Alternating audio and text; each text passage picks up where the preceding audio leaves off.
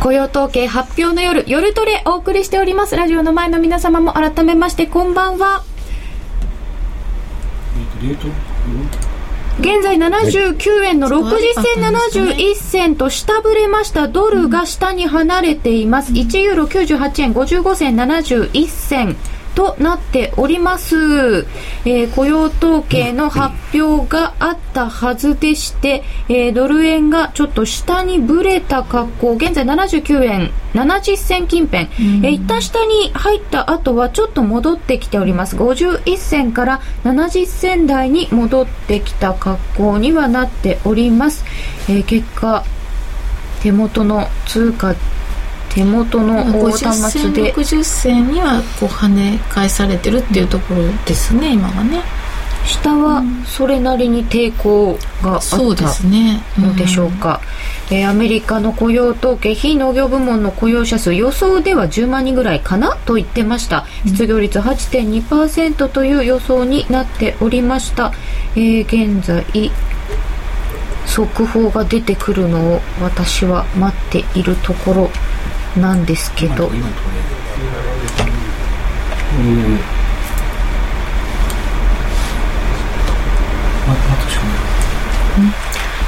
えー、現在は79円の68銭70銭での動きになっています。いかに速報とはいえこんなに急に反応できないですよね、ねいきなり動いてる人ってどういう人なのかなっていうのが非常に不思議なんですけど。これコンピューター君って入ってるんですよねきっと。この数字より上だったらそれはもちろんそうでしょうね、うん、でもこの端末のシストレとかはね。8万人増あ出ましたか？8.2%この数字じゃないかな。8.2ですか。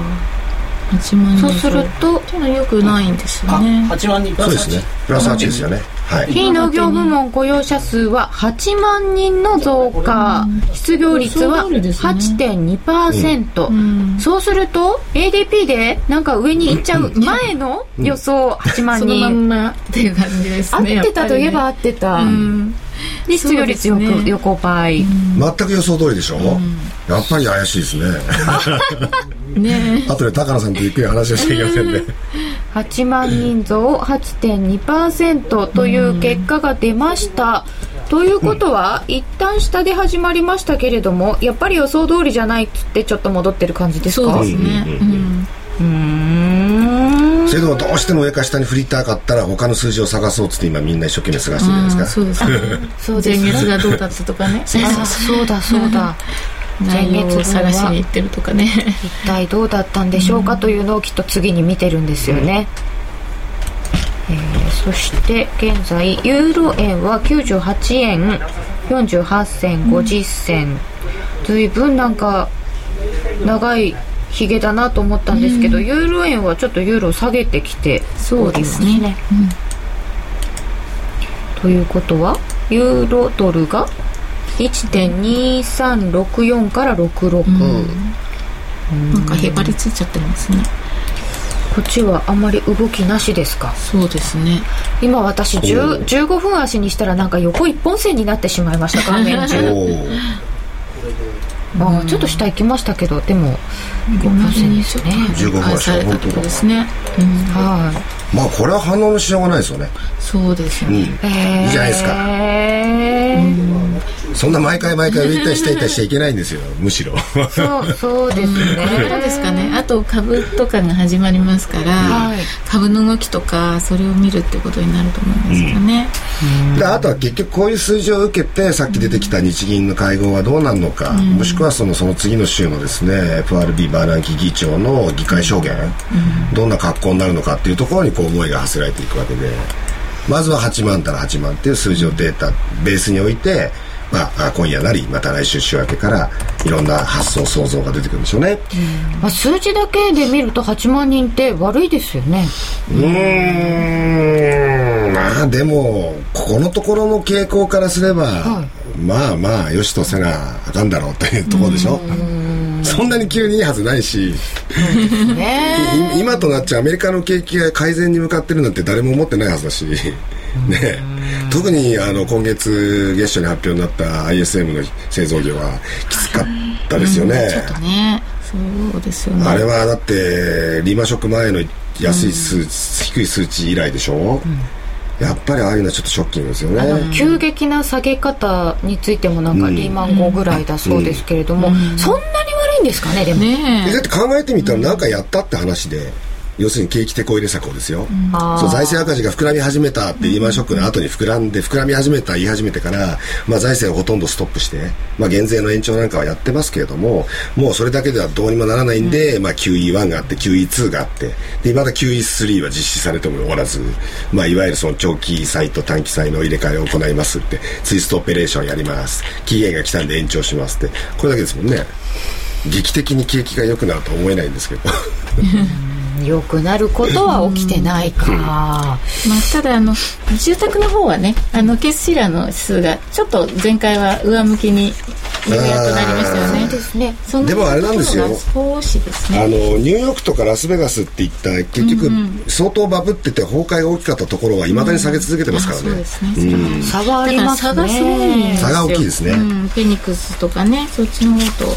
ラスベガスとかあの辺のところは全然違うし、そうすると、まああのガブったところはやっぱりきついみたいなことはあるんでしょうか。ね、まあだから10都市とか20都市とかの平均値で見るしかないんですけど、それでようやっとまあバブルの直前のところまで、えー、まあ下げてました。っていうところがあるので、まあこれまでの下げ方から見るとちょっと底入れ近いのかな、みたいな期待は、ね、期待はあるっていうところだと思いますね。まあ悪いんでしょうけどね、水準は。えっ、と今回が非農業部門雇用者数は8万人増加で、5月分が7.7ってなってますから、これは6.9からちょっと情報修正ですよね。ででも4月分が6.8になってる。はい。そうです、だからもうこれ何ヶ月連続になっちゃうの？ずっと一桁台ってことですよね。そうですね。4ヶ月連続か。4ヶ月ですかね。うん。で中身を見るときっとまたどこがどうっていうのが出てくるんでしょう、だから、これ今年入ってから平均的にその平均すれば15万超えるかなっていうぐらいのところで来たんだけど、ここで一桁一桁、で下方修正ってくると、やっぱり巡航スピード最最低限の、まあ、クリアしたいレベルである平均して15月15万っていう数字はやっぱ下回ってきちゃう、っていう状況はやっぱり何らかの手こ入れは本来必要だし、うん、FRB はやっぱりそのね雇用の最大化っていうことがやっぱり使命なわけですからそうですよね。ただ手を込まないて見ていくいくってことはないでしょう、うん、じゃあ FRB 動きますか？と言って言われ続けて動いてないのが今日までの経緯ですけどね。うん。動くとして何ができるん。ですかユーロドルとりあえず利確ああしん。どお、雇用統計は面白くもなん。ともないし元に戻るかなあん。まり面白くても困りますよ、ね、予想が高すぎるん。だよ全く戻らない、うん、なかなかねまあ5ドル拾ってみるかな買っちゃったもう下げないでしょドル円。甘いかな。なんで NFP っていつも先月の修正多発するの、これあれですよね。なんかなんかの数字を足すので修正はだい割りかしあるんですよね、こればっかりしょうがないですよね。うんただね、どうせ修正するならって話でね、うん、上の方にしてしてくれればっていう希望的だったら前文句言わないのそうそうそ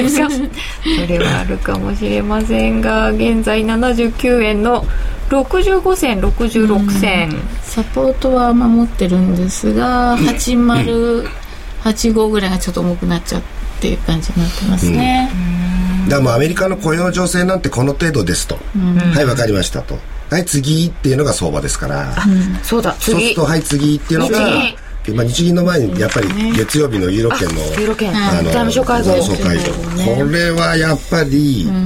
まだ玉虫色というか確定的でないだけに、うん、あまり良くない結果になると、うん、意外とショック。うん、ですね。なんだかんだ言ってヨーロッパは何もちゃんとそんなにはっきりは決まってないよって言いつつ、はい、でもショック受けるんですよねそのなんていうんですかねあのヘッドラインの流れっていうのはもうスペインの銀行支援に対してはもう確定的だろうっていう流れで、うん、まあ、世界中の人々がああよかったって思ってるんだけど、うん、実は詳細が詰められてない、うん、覚書の署名は9日には行われない可能性が高い、うん、えー、そしてまあ例のいよいよ7月から稼働したとされるところの ESM、まあ、その本州安定メカニズムからか稼働？がそうそう 流通市場で国債を購入するっていうような話はまだ全く可能性としてはなきにしもあらずぐらいのところで、でももう強固に反対してる人たちがいっぱいいるっていう、じゃあどうすんだいと。銀行は支援したって国の財政が悪化したらってまたその話に戻っちゃうわけじゃないですか。でまたあの皆さんの国でそれぞれみんなあの決議してくださって承認されないと進めませんよっていう EU のこの根幹みたいなところがどうしても毎回引っかかっちゃうんですね。そうなんですよね。だから結局まあ17つもの国がですよ一つになっていくってどんだけ大変かっていうね。じゃあそこにナショナショナリズムとか国家主権っていうのはなくていいのかって話になったらそれはそうでもないだろうってことになるから非常に難しい。特にあのいわゆるその銀行監督なんていうのは本当に国家の最大の主権の一つですからね。そうですね、だから他の国国に入り込んでて、まあ、言ってみれば他人のうちに土足で入り込んでって、うん、お宅ここは汚いあそこは汚いって言って回るようなね ことが本当に許されるのかっていう。非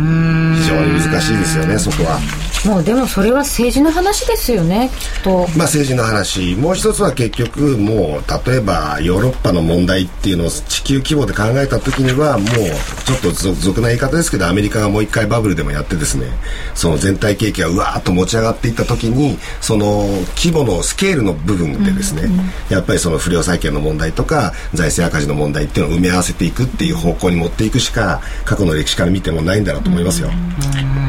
まあ、どっかがあのファンダメンタル良くなってリーダー役が今いないですよね、うん、要するにファンダメンタルで引っ張っていく先進国で誰も引っ張っていけないっていう状況ですから、ね、例えばアメリカが抜け出てあのそこで一つこう自分がリーダーだっていうのが出てくれば他のユーロですとかあるいは、まあ、他の国にも、まあ、中国なんか特にそうですけれどもあのどんどんこう良くなっていくっていうね、うん、あの需要も出てくるしだからやっぱりキーポイントでしょう、うん、だと思いますね、リーマンの後は中国が割と助けてくれたわけですよね、そういう部分。まだまだねあの開発途上みたいなところがありましたからね。お金出すぞそう。だから中国なんかはね今あのちょっとその購買意欲も落ちてるわ。あのそれこそ、えー、まああの製造業とかねその辺のところも落ちてることは落ちてる高校養成さんも落ちてるんだけれども、うん、でも彼らは今あの利下げしながらインフラとかね、うん、そっちの方の整備してますよね、うん、であのー、こう先進国と違うところはインフラいくらでもやるところあるし労働力いくらでも必要だし、あのー、内需もあるしそれからあのー、それこそこう外からあの輸入してこなきゃいけないっていう部分もたくさんありますからそういう意味ではあのまだまだこれからあの良くなっていくっていう部分がすごくある。あの今7%とかねあの成長率落ちてるとか言われてますけれどもでもここからまたね8%とかね、うん、そっちの方向にあのこう成長していくっていう意味ではちょっと良くなればすぐに良くなっていくっていうね、うん、それのあの基盤は作ってると思いますね、うん、中国はね共産党内のいわゆるその勢力争いが一段落しつつあるので、これから大丈夫だと思いますよ、この秋に新しい政権がそうそうだ習近平がまずその自分の周りを固めて、で李克強が首相でっていうそのラインを作って、でまあはっきり言ってライバルであるところのもう失脚させられましたけど、うん、白白嫌いの息のかかった連中は一斉排除っていうことにこれまでしのぎを削ってきて、なんとか整理がついて、これで胡錦涛国家主席様とね、もうあなたはこれから陰性をもう安泰に敷いていただけますよっていうことでやっと流れできたところですから、あとはもう足元でじゃあどうでしょう景気悪くなってきたそうだね。じゃあ財政政策ドーンやりましょうと、金融政策どんどんやっていきましょうと、こういう方向で動ける体制になってきたっていうのは、これはだから C56 過ぎてやっとそのまあ景気全体もそこから上に向かう体制に向かってきてるっていうふうに考えていいんだろうと思いますけどね。うん。と今なんかマーケットは意外と中国心配してるんですけれども、もう少し長い目で見ると、うん、意外に中国の方が心配することはないと思いますね、意外とやること細かくやるでしょ、うん、中国昨日だってだって引き出し、あの貸し出し金利は0.31下げて、で預金金利は0.25だけ下げるとどうなるか、特に預金金利の部分はやっぱりインフレ率との兼ね合いで、実質マイナス金利にならないようにちゃんと考えてるわけで、意外とって言ったら叱られますけどちゃんとしてるなって感じしませんか、なんか日本の方がとか思ってしまいますよね、そうですね。ましてやるときは大胆にやるっていうよりも、やっぱりもう一党独裁ですから非常に決断力が速いスピーディーであるっていうこと、うん、でなすべきことはなされるということであれば意外とその心配する必要っていうのはあまりないのかなっていうところありますよね。そうなんですよ。さてツイッターで頂いております。5ドル難品？ユーロ円98円55銭で売ったったよ軽くコーラを買ってみました、うん、雇用統計後は1時間は様子見しましょう30銭の値幅は当たりましたが逆に動きました、うん、あら、うん、値幅は当たった、えー、現在79円の62銭、64銭。ちょっと落ち着いてきました？そうですね。これだとちょっと下下でぶつかってますね。ドル円は雇用統計でもレンジブレイクできないともう化石になるぞ、うん、あらららら。そのうちねみたいな感じなんですけどでもあの先ほど円安トレンドには入っていると思うというお話でしたよね、これって結構長いタームの話ですか？そうですね。だから、えーと、5年サイクルとかねそういう意味で言うと2012年の100あ120 2007年の124円からの5年サイクルは、えー、2012年で終わり、えー昨年の10月に75円。で今回の2月でそこはまあダブルボトムで上に抜けたのが2月。っていう感じですね、もう一回じゃあ下を試すってことはあんまりなさそうあのありえますよ。ありえるんですけれどもそのトレンドラインに沿って下がってきてしまうってことがあるので、うん、あの例えば78円とかねそれぐらいまで下げてもじゃあトレンドがまた円高になっちゃったのかなっていうとそういうとも言えないんですね、うん、抜けたことにはこう変わりないんだけどこうもみ合っちゃってちょっとこうテイク飛行しちゃってるっていうところで一つ上にさえ抜けてくれば行くんですけど一旦じゃあもう一回こう休むみたいな場所がある、うん、ですね。でその際は、うん、えっ、ー、とこの後、うん、QE3 があるかないかとか、はい、日銀はどうするかっていう前提っていうのは、日銀がどうするかっていうのは関係あるかもしれないですね。であとは、えー、っとこの例えばユーロ円とか、うん、あのその辺のところが下げ止まるっていうねあのクロス円が、あの結局円買いになってしまうってことが結構多いので、クロス円があのまた上方向に少し行くことと、まあ、あの単純に、えー、ドルのいい材料が出てくる、うん、あるいはあの日本の円の金融政策で、えー、ちょっと悪材料が出てくるかどうかっていうそんなとこですね。いやだから日銀はほら、もうあの総裁も任期そろそろ迎えるのと、うん、で、ね、さっき申し上げたように中国の要素と、うん、こういうことを考えると、まあ、日銀も相当政策を大胆に打っていく方向っていうのが一部で言われているし、で中国もいよいよその景気がまた再びね浮上してくるって方向が、秋口とかまた年末に向けて見えてくると、それはもうドルの強材料ですから、やっぱり転換展開ってのはすごく大きく変わってくると思いますね。中国が浮上してくるっていうのはドルには買い材料それはもちろんそうですし、うん、もしそれが例えば今ちょっと触れたクロス円特に5ドル円とか、あいうところにやっぱり大きく影響を及ぼしてくるときに、全体にそのドル円がクロス円全体にこう連れ高するというんですかね、はい、えー、上から引っ張られるというか、うん、そういう部分もあると思いますし、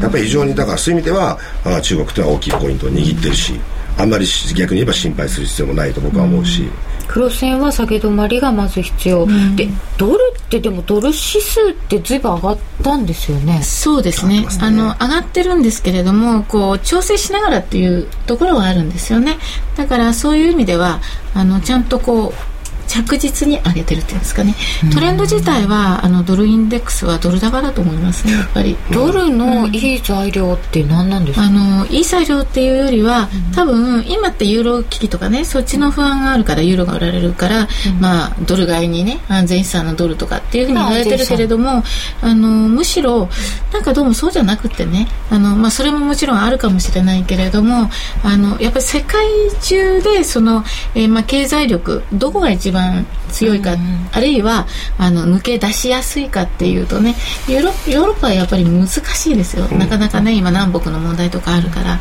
で中国はまあいいでしょうっていうのがありますよね。でアメリカさえちょっと良くなるとみんなが良くなるんですよ、中国なんかもうすぐに良くなっちゃうし 結局アメリカ向けに輸出どんどんできるようになるしね。アメリカもその、えー、財政赤字あるにしても元気になると輸入が増えていくわけですよどんどん。あの国そうですよね、うんだからみんなのあの需要とかそういうものを引き受けてあのこう抱え込んであげるっていうんですかね。あの輸出を受け取ってあげられるだけのパワーが出てくるんですよね。それしかないんですよね、あの欧州の問題解決する道も、ね、実は緊縮だけやってたってどんどん縮小していくし。そう。なんですよね、悪い循環に入っちゃいますよね、成長成長って言ったらどんどん財政赤字膨らむわけですから。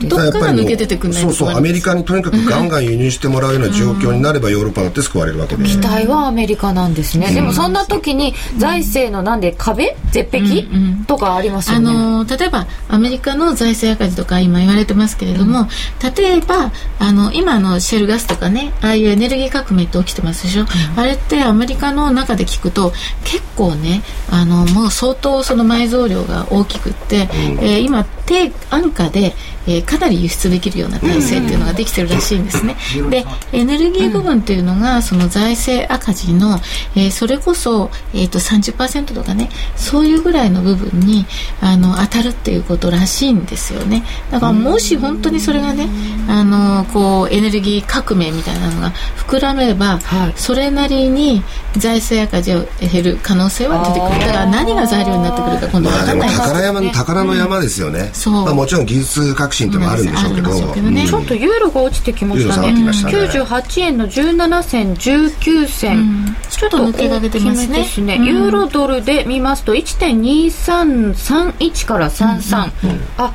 ちょっと抜け抜けてきましたね、うん、抜けかけてますみたいな感じです、ね、来ちゃいましたね、これは何か出てるというわけではないのかな？でやっぱりこれはアメリカの雇用が悪いと、アメリカの経験が良くないとみんな良くないっていうことにはなっちゃうっていうパターンだとは思いますけどね。まあ、あるとすればだからその一連の流れでまたイタリアとかスペインの国債の利回りの動きっていうのが、はい、横にらみされてるとはありますよねここのところの傾向として。そうですね、昨日もなんかねあのスペイン次なんですよはい雇用統計8万人はい次なんですよ、来週月曜日はいどうするんですかスペインって。決まらないんですかってじゃあ財政スペインの財政の問題銀行の問題どうするんですかっていつ決まるんですか、うん、20日ですかって。もうそ、もう次行くわけ。その前に日銀動いてくれますかってもうそういう市場は動きですから。そうですね。市場が催促する感じですよね、ここででも雇用がこんなで、うん、えー、アメリカの経済がもしあんまり良くない指標ばっかり続くと、うん、また催促に行くようなことはないですか、うん、そうですね。それはあると思いますね、うん、相場は常にそれを先を先読み先読みして、あのまあ、催促する催促相場になるので。マーケットとの追っかけっこっていう今政治の状況が各国にあってそれはもう皆さんが認めてるところで。だからこそ,、まあ、そのいろんなメディアの表現の仕方あるんですけど昨日の ECB にしてもまた FRB にしても温存っていうね追加緩和カードの温存っていう言葉を使ってるんだと思うんですよね。こんなに温存しなくても良さそうなもんなんですけどやっぱり毎日のことがあるって思うと温存せざるを得ないっていう。毎日に近くないですかもう。いやでもそこまで言ってないっていうのは認識なんでしょうドラギさんもそう言ってましたけど。確かに金融危機にはなってない。だからそこのリクイディティの問題が一番大きくて、うん、去年の11月30日忘れもしませんドル資金供給を 6,、うん、6中銀で共同で行ったってあの時は本当当に危機でしたよ、うん、お金が回ってない。もういわゆる流動性危機の極まる状況でした、あの時ほどひどい状況にはもうならないってことがなんとなく分かってる、だから最後のカードは切れないけど切ってないからまだある、本当になったらみんなでドル供給するんだよねみたいなのは、はい、それが、なされるかどうかじゃなくてそれに期待してるそれがあるからねってマーケットが思ってれば、極端なことにはならない、うんリーマンショックと違ってそこが見える危機っていうんですかね、うん、それはあると思いますね。ただあのこうスペインとかねギリシャの国債が売られてドイツが買われるっていうその構造自体が変わらないっていうところがあるんですよね、ちょっとなんか真綿で締められるような、良くない気分もありますが、うん、えー、ツイッターでいただきました。よしユーロ円利確今日は2万7000円で勘弁してやるか。いいじゃないですか。やっぱりユーロは売り線なのかね。投げました、涙マークがついてますよ。そうですか。ユーロはちょっと待って。ここでドル円じゃなくてユーロでしたか。うん。ユーロでしたね。うん。でもドル円はこれあの申し遅れましたが6月1日の安値と6月29日の安値かな、これ引っ張っていただくとサポートラインっていうかトレン、あのチャンネルラインの加減が見えてくるんですけど冷やしです？冷やしでも冷やしでいいですね、はいそうするとやっぱり今日のまあ今のところですけど、あの下値っていうのも、まあ、さっきからずっとあのとりあえず総会さんおっしゃってる、そのところに止まってますからね、あそうなんですまずはこの6月1日以降に形形成されている上昇チャンネルっていうもの、まあ、これはもうあのサポートラインに対して真平行でもってアウトラインっていうのが引けますから非常に規則的というか、まあ、セオリー通りの動き方をしてますよね、そこ注目していただければと思いますけどそうすると今後の動きとしてはまあとりあえず今日のこの動きもなんとなく含めてどんな予想で描いていけばいいですか？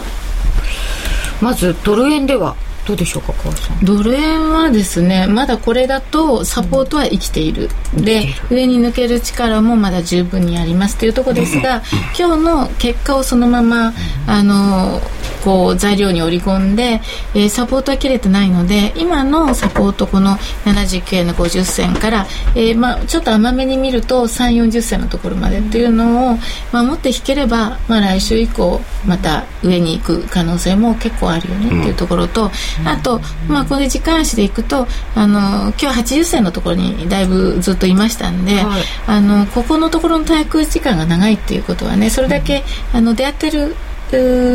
時間帯が長いです売りも買いもここの人たち多い。そうなんですね。だからこれはこれでこれを確かめにいくっていう意味では、79円の80銭がレジスタンスになるかどうかは、まあ、あの来週なのか今日なのかやりに行くとは思いますね、だからあとはあの80円の真ん中抜けるかどうかっていうのは一つ大きなトレンド転換の、まあ、トレンド転換というか、えー確認っていうんですかね。短期も大きく変わりますっていう形になりますね。ドル円は下に200日同平均線もあって、ね。200日同平均線上向きなんですよね、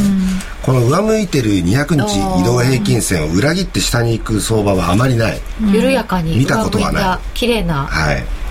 まあ、ましてあの今日 IMF の伏線無理事だから言ってましたよね。なんだか、あの日本の介入はあってもよ良いんじゃないかみたいな、ああいうことがまたこう出てくるとやっぱり円は高い。そうそう。だからね、ある程度割高だと、いうことはどっかでやっぱりそういうそのうん下支えっていうのかな、いうのはあろうかと思いますね、そうするとちょっとええユーロ円？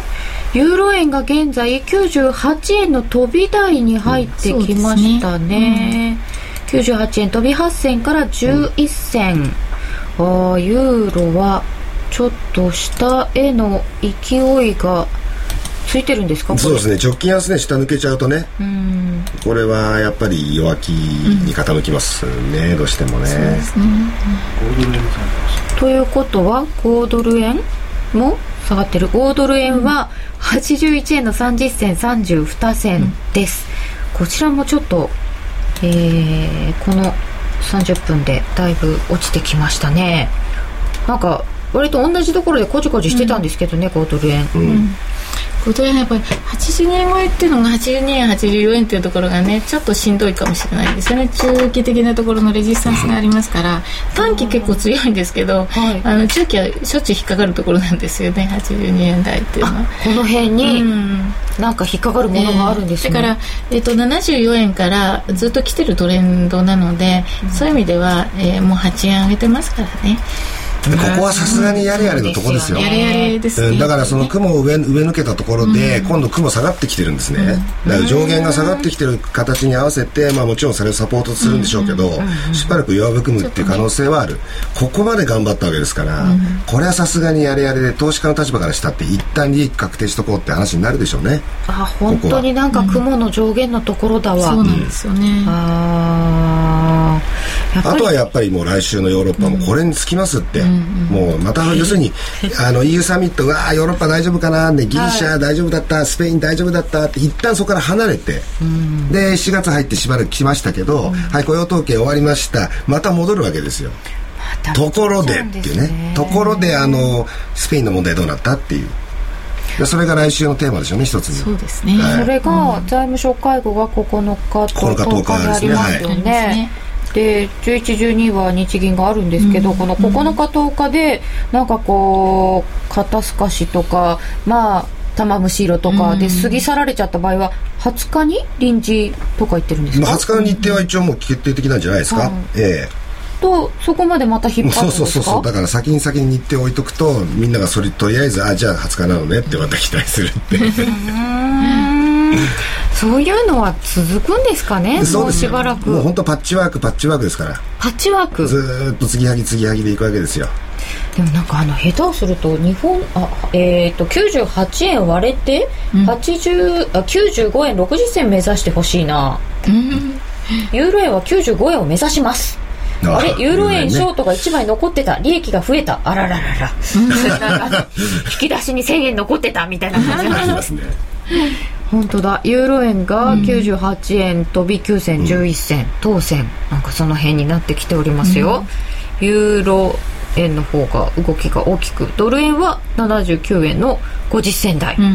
ああなんかこっちはこっちでっていでもう感じ結構ユーロ円って最近日本の中でもいろんな形で注目度が高まってますよね、そうですね。つまり円高ってドル円が要するに下げることじゃなくて、ユーロ円が下げること要するにユーロ高、あー円高ユーロ安になる。そっちの方向にこう結構輸出入の関係とかもスポット浴びせ当ててるじゃないですか、そういう観点っていうのが例えば政治の部門あの分野では舞台ではかなり危惧される。円高警戒っていう、その政府のその警戒と日銀の政策とのアコードっていうのが今後どういう形できちっと捉えていくかっていうのはやっぱり注目ポイントですよね。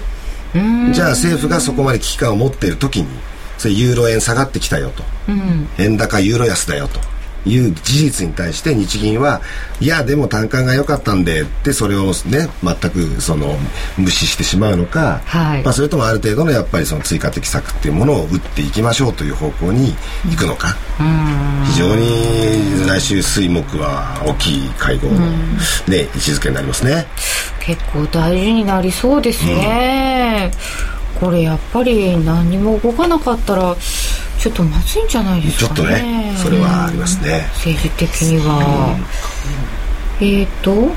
株の先物を今見ようとしてるんですけど、えっ、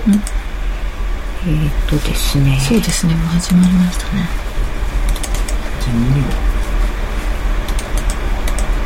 225は下げておりまして、えっ、と夜間取引の225先物は8970円まであって現在8980円です、日中安値と同じところまでなのでそんなに下げたって感じもないですが、でニューヨークダウだって動きがないでしょこの結果だと。とりあえずの雇用統計の結果を受けての動きっていうのはね。でそれは要するに QE3 の可能性とかいうことともかな関わってくるけど、はい。こんな中途半端な数字だとですねどっちとも言えないっていう。やっぱ中途半端ですかねこれ、ある意味ではですね。そうですね。それが一番困るんじゃないのかという話を今日 していたばかりなのに、でもそうするとちょっとやっぱりこの先もしかすると9位期待みたいのがなくなると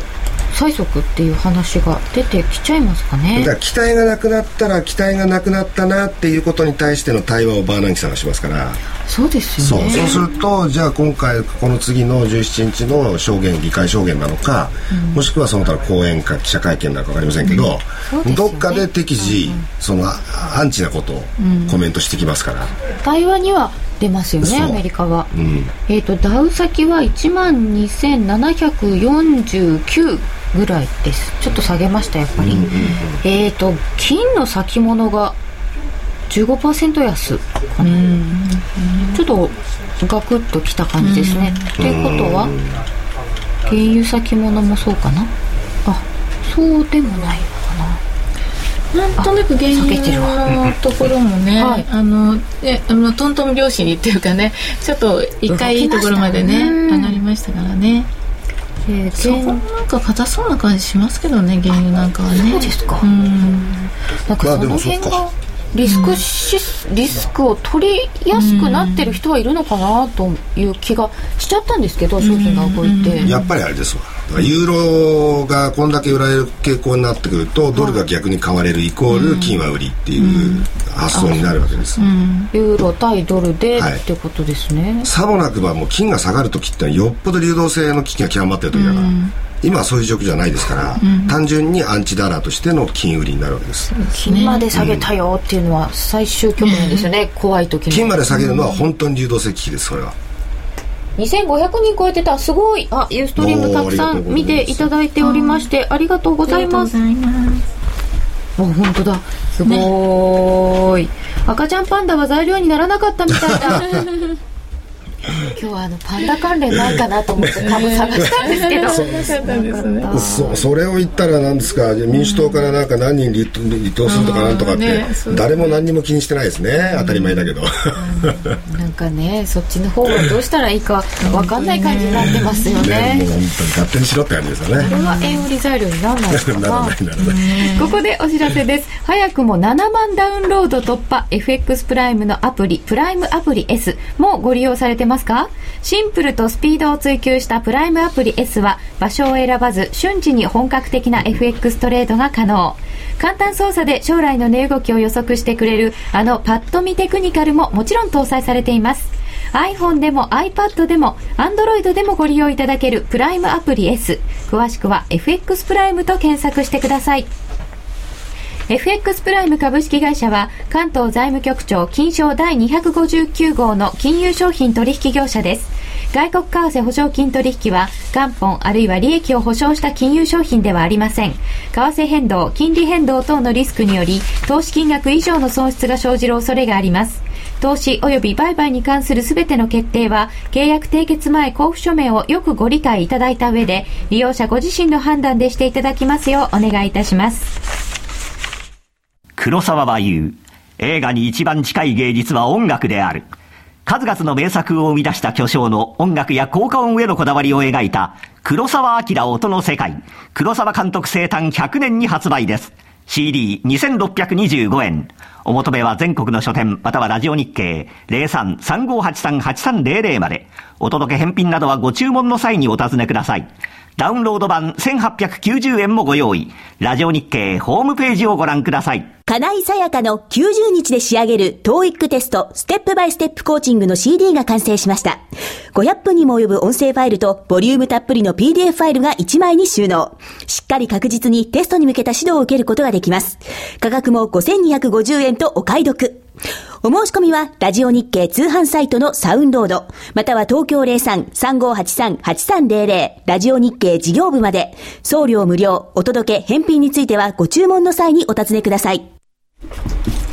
ここからは FX プライムの新感覚キャッシュバックキャンペーンプライムチャレンジをもっと楽しむためのコーナー。FX プライムの高野康則さんとミス夜トレの高山エミリちゃんです。よろしくお願いいたします。よろしくお願いしますプライムチャレンジとは毎週 FX プライムが指定する取扱い商品通貨ペアを1回でもお取引いただくとキャッシュバックのチャンスが発生する抽選ゲームに参加できるものです。ちなみに来週のプライムチャレンジの対象商品は選べる外貨で通貨ペアは全通貨です。どの FX でも OK ということです。高野さん、来週の為替相場を見る上での注目のスケジュール、トレードのポイントは何でしょうか？はい、まあ、いろいろあるんですけれども、えっと、9日にまずですね、あの、この間の EU の首脳会合の、まあ、いろいろ、まあ、こういうことやりますよって話が出てきたんですけれども、それに関して、その具体的な話を9日までに出すということだったので、まあ、果たしてどんな話が出てくるのかなと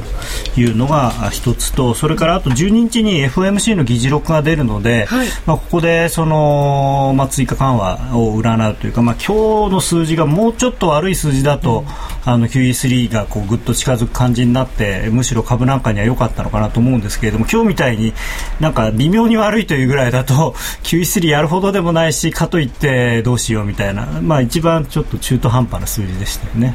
ただあの FMC でどんな感じで話がされているのかっていうのが、まあ、見えるのでそれによって、えーまあ、9月とか10月とかにその QE3 が本当にあるんだろうかっていうようなあことを、まあ、思惑がまあ強くなったり弱くなったりっていうのはあると思うのでこれは木曜日の夜中というかあの金曜日の早朝ですけれども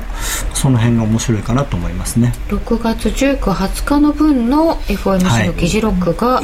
12日3時頃、出てきます。なんかねせっかくあのわざわざ条件まで出してくれて雇用が良くなかったらやるよって言ってくれてるのにまあ良くないってほどでもないですからね。まあよよくはないんですけどやっぱりあの激悪ではないので、はい。中途半端ですね。そうなんですよということは動き的にもその FOMC の議事録でもしもあれ追加緩和のことあんまり言ってなかったなとか言うともっと失望するんですそうですね。あの、まあ、バーナンキさんはもともとその緩和を従っている人なので、うん、彼が大げさにあの言ってた可能性もあるわけですよね。で議事録見たら実際はあんまりその追加緩和に前向きな話は出てないっていうようなことになると、うん、まあ、今回の数字も合わせてみるとや、まあ、ちょっと少なくとも年末までツイストオペの延長が終わるまでは多分よっぽどのことがない限り QE3 はないんだなっていうような雰囲気になってしまうと、まあ、株が売られたりということになりますよね。あとはその僕はずっとそのこの前の、えー、首脳会合 EU の、まあ、あれで、あのー EU 大統領がですねいろいろなことをまあお話になったんですけどあれまあ詐欺とは言いませんけどかなり嘘嘘でもないんですけどかなりですね、えー、ミスリードするような言い方をしてるんですね。えファン・ロンパイさんが？ファン・ロンパイさんはい。あの決まっているのは1200億ユーロのえー、景気刺激策をやりますよっていうことしか決まってなくて例えばあのえー、銀行同盟の話でその統一のそのなんていうんですか監督メカニズムを作るって言ってますけれどもあれも年末までにその要するに案を考えてくださいっていうふうにしか書いてないんですよ。うん、本当のあれにはなので年末までに案ができてでその案をみんなで検討してとかってやってたらいつになるのか分かんないんですよね。うんそうか、うん、あれだともう要するにもう ECB が関与する、えー、銀行の統一したその監督メカニズムを作りますっていうふうにまあ確かに作りますは作りますなんですけど、まあ、なんか早速できそうな雰囲気ですよね。ところがそうその要するに案を練るのでさえ年内ですからね、うん、すごい長い話ですよね。まだ数か月あるから年内って言っときゃいいかって感じですよ、うん、あああ、もう私は即そう取りました。でもまあ書かれちゃったらましてやドイツは大反対なわけですからね今まだ。だから相当にできて案ができてからもさらにまた揉めるでしょうしでなんかちょっと勘違いしてるのはその例えばスペインの話とはもう全くかけ離れた話なのでスペインはもう本当に今月中にどどうしようって話ですから、ですから、まあ、あんなに、まあ、もう下がっちゃったんで下がった後からこれを言うのもあれですけれども交換したのはちょっと不思議だったんですね。不思議ですね。確かに。うん。ということで戻ってきちゃいましたっていうのもしょうがないってことですか、ね、まああのあとはテクニカル的にもだいぶいいところ切れてきてるので、まあ1.2割れとかそういうのも全あのまあそんなに遠い話ではないのかなと思ってますし、遠い話ではないと言っても、はい、すぐってわけではない。まあでもきっかけがあれば。きっかけがあればストンといくと思いますし。あのよく IMM のポジションがどうのこうのっていうのもずっと おっしゃってる方もいらっしゃるんですけれども少なくともここ最近のあれを見てる限りはあのショートはそう簡単に切れるショートじゃないと思うんですよね。うん、ということは？だからあの溜まってるから下がらないっていうのは今回はあんまりあの言えないと思ってます。ずっと持ってそうなショート。そうですそうです。もうだから本当に例えば現物の何かがあってそれのヘッジでやっているとかあとはもっと長いスパンの例えばもう1.2どころかもうパリティとか1.1とかそのぐらいを目指して持ってるショートだとすれば300ポイント400ポイント戻ったからってショートカバーするようなもんじゃないと思うんですよね。ちょっとなんか大人がやってる話ですね。そうですね。はい。ということで、えー、そんな中でエミリちゃんへのワンポイントアドバイスここだけは見ておいてねをください、はい、お願いします、はい、あのー、まあいろんなヨーロッパの、えー、政治のニュースがこう出てくるんですけど、はい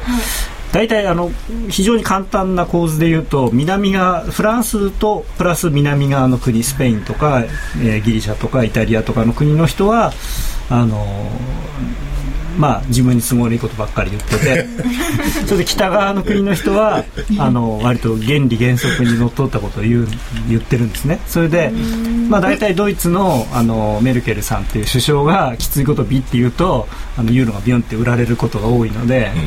そういうその辺を見ているとすごく、まあ、面白いというか。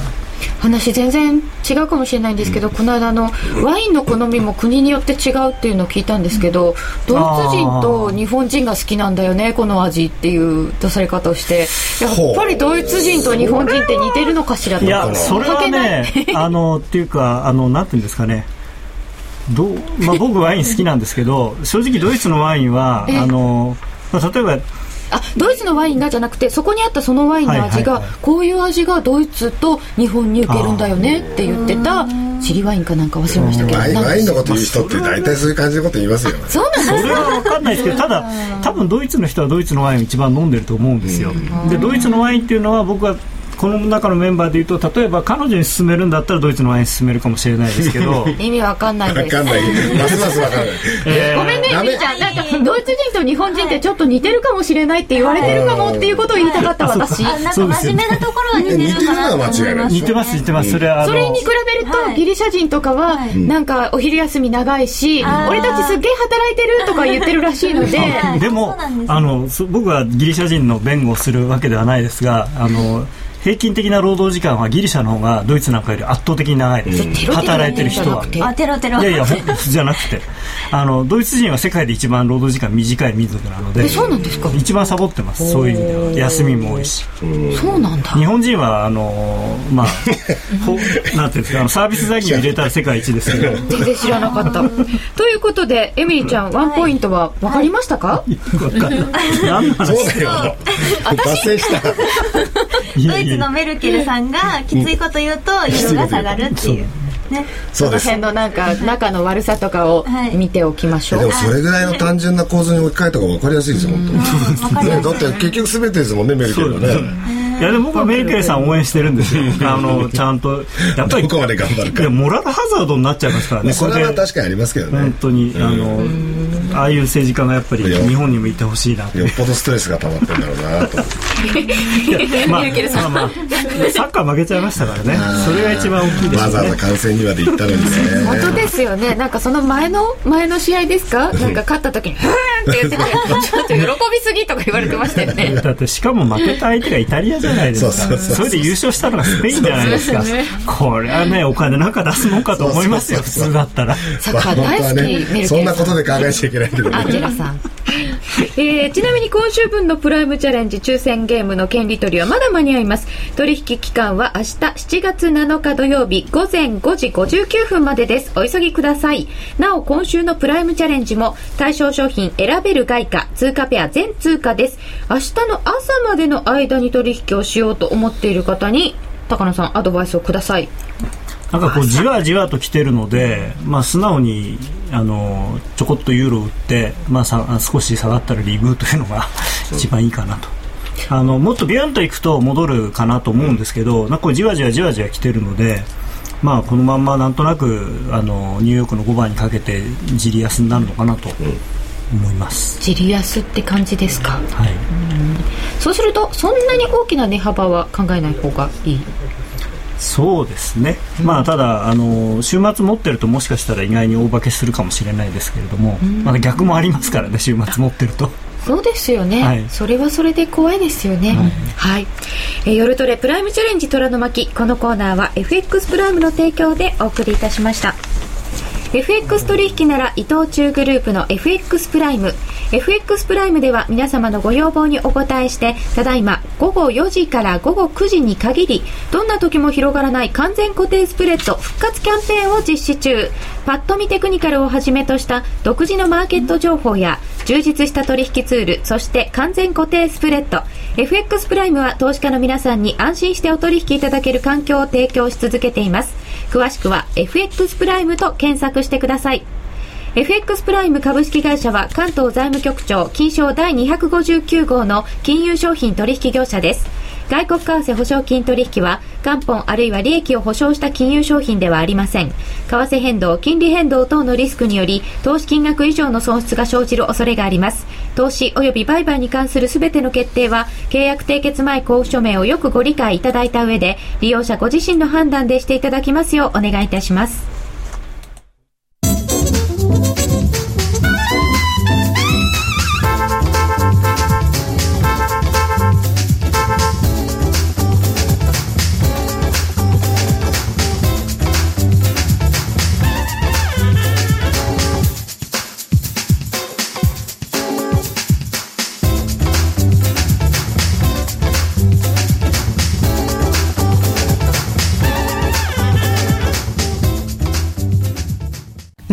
ばれるあのロングセラーラジオソニーの EX5 が装いも新たに再登場。高級感あふれる大型ボディに大音量スピーカーを搭載。AM、FM も受信可能です。卓上型ラジオ EX5 Mark II。AC アダプター付きで税込み1万8000円。お申し込みお問い合わせは03-3583-8300 3583-8300ラジオ日経事業部まで。さて、アメリカの雇用統計発表になりましたが、非農業部門の雇用者数は前の月に比べて8万人の増加と、増加幅が3ヶ月連続で10万人の大台を割り込みました。6月の失業率は8.2%で前の月と変わりませんでした。雇用者数は市場予想の平均であるおよそ10万人の増加を下回りました。改定された5月の雇用者数は7万7000人と、え当初の6万9000人からは少し増えました。6月も前月とほぼ横ばいで推移しました。昨年は5月から8月の4ヶ月連続で雇用者数の増加幅が10万人台を割り込みアメリカの景況感が大きく後退していました。今年も異例の暖冬で雇用が押し上げられた反動などから春先から雇用に急ブレーキがかかったとみられると日経は書いています。7月以降どこまで雇用が持ち直せ直せるか正念場になりそうです。分野別ではサービスがおよそ7万人増加と前の月から大きく減速。小売り運輸などがマイナス。民間全体の足を引っ張りました。一方建設はかろうじてプラスでした。政府部門はマイナスの幅が前の月より縮まりました。政府部門はちょっとマイナスが減ってきたんですね。田島さん、先ほどのお話にありましたけれども、まあこれも減らし続けるわけにはいきませんねさすがにね。そうすると ADP なんかで良かったサービスのところがちょっとそんなに良くないんですね。うん個別に見るとそうなっちゃうんですよね。売りのマイナスがちょっと大きいですね、しかし ADP は何を数えてるのかなって最近本当に。本当に。それもですね。ですね、えードル円が現在79円57銭58銭。1ユーロ98円17銭19銭。ユーロ円もちょっと足元止まった感じでしょうか、えーユーロドルが1.2335から37となっております。さてさて、えーここからどの辺に注目していったらいいかというと先ほどから伺っているようにまずヨーロッパ9日、メルケルさんの詩は？はい。メルケルさんのシワ。シワが増えると。先ほどユダウルと。ツイッターでいただきました。じゃあハイビジョンで見ないとわからないですね。そうですよね。さ拡大すしない。がですね名文句。なんかでも本当にメルケルさんについての コメントがたくさん入ってるような気がする、メルケルさんが母ちゃんじゃなくてよかった。怖いんだはい。でもええ本当にあのファン・ロンパイさんはあたかもそのヨーロッパ一枚岩になったかのような、ん。あの演説をしてで、まあ、南欧諸国の方々が勝利宣言みたいのをして、で翌日にいきなりあのうちは反対ですみたいなことをねフィンランドとかオランダとか言ってて、まあ、なかなか。お立場がありますからね やっぱあの辺りがな党首委員会はやっぱりもう唯一のなんていうのいわゆる良心っていうんですか？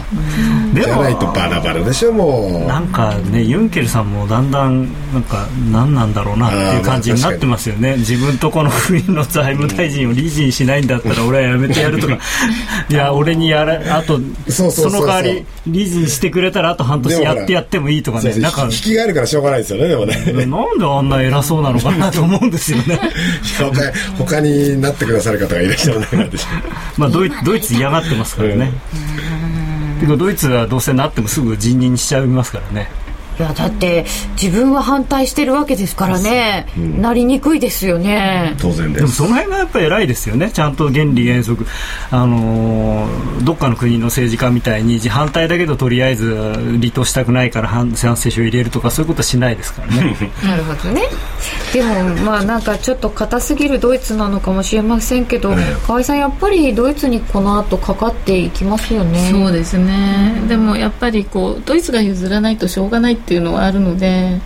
どっかでプレッシャーはかかってくると思いますよ、だってあのそれをねあの進めてるそれ言うあのそのメルケルさんがおっしゃることはもっともだし、はい。当たり前のことだし正しいんだけれどもあのそのまま放っとくとドイツまで今度 足をすくわれていくっていうところに入ってくる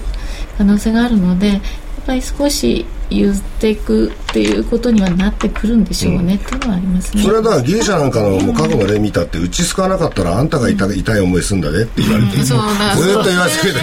まあだからあのそんなこと言われたくないけどでもそうなっちゃうっていうそれはもうみんなわかる。ギリギリシャですら分かってるんですから。なんか大きな借金したもん勝ちってですよね。そうなんですよだか今結局ドイツはこれから何を選択しなきゃいけないかっていうとこのままユーロ圏にとどまってその際限なく、えー、南欧諸国に対してお金をつぎ込んでいくそのマイナスとそれと自分がユーロ圏から出て通貨高になった時のマイナスとどっちが大きいのかっていうことを天秤にかけるしかないんですよね。でもとても政治的な意思でもう戦争しないとかそういうので始めたユーロで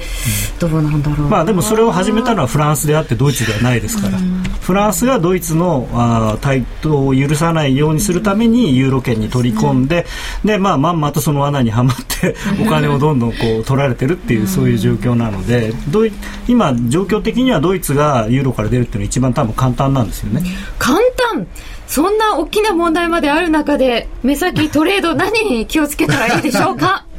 もうまとめに入ってますよ。だから今の話の流れでいけばねやっぱはい。りユーロに対して失望っていうのはますます膨らんでいくっていう流れなんですよ、あそうか。意外と頑張ってるじゃないかって流れにはまあならないですなりにくいですよね。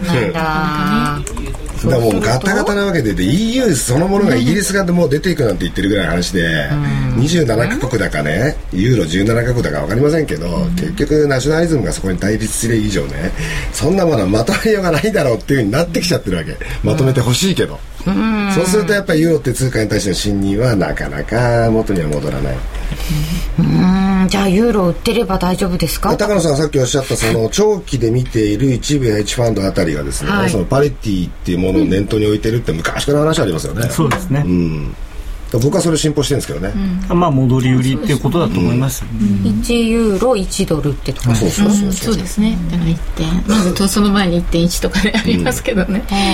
いろいろ節はありつつも、なんとなく最終目標としてそうですね。がある、1.0っていう方向はあの見てますねやっぱり。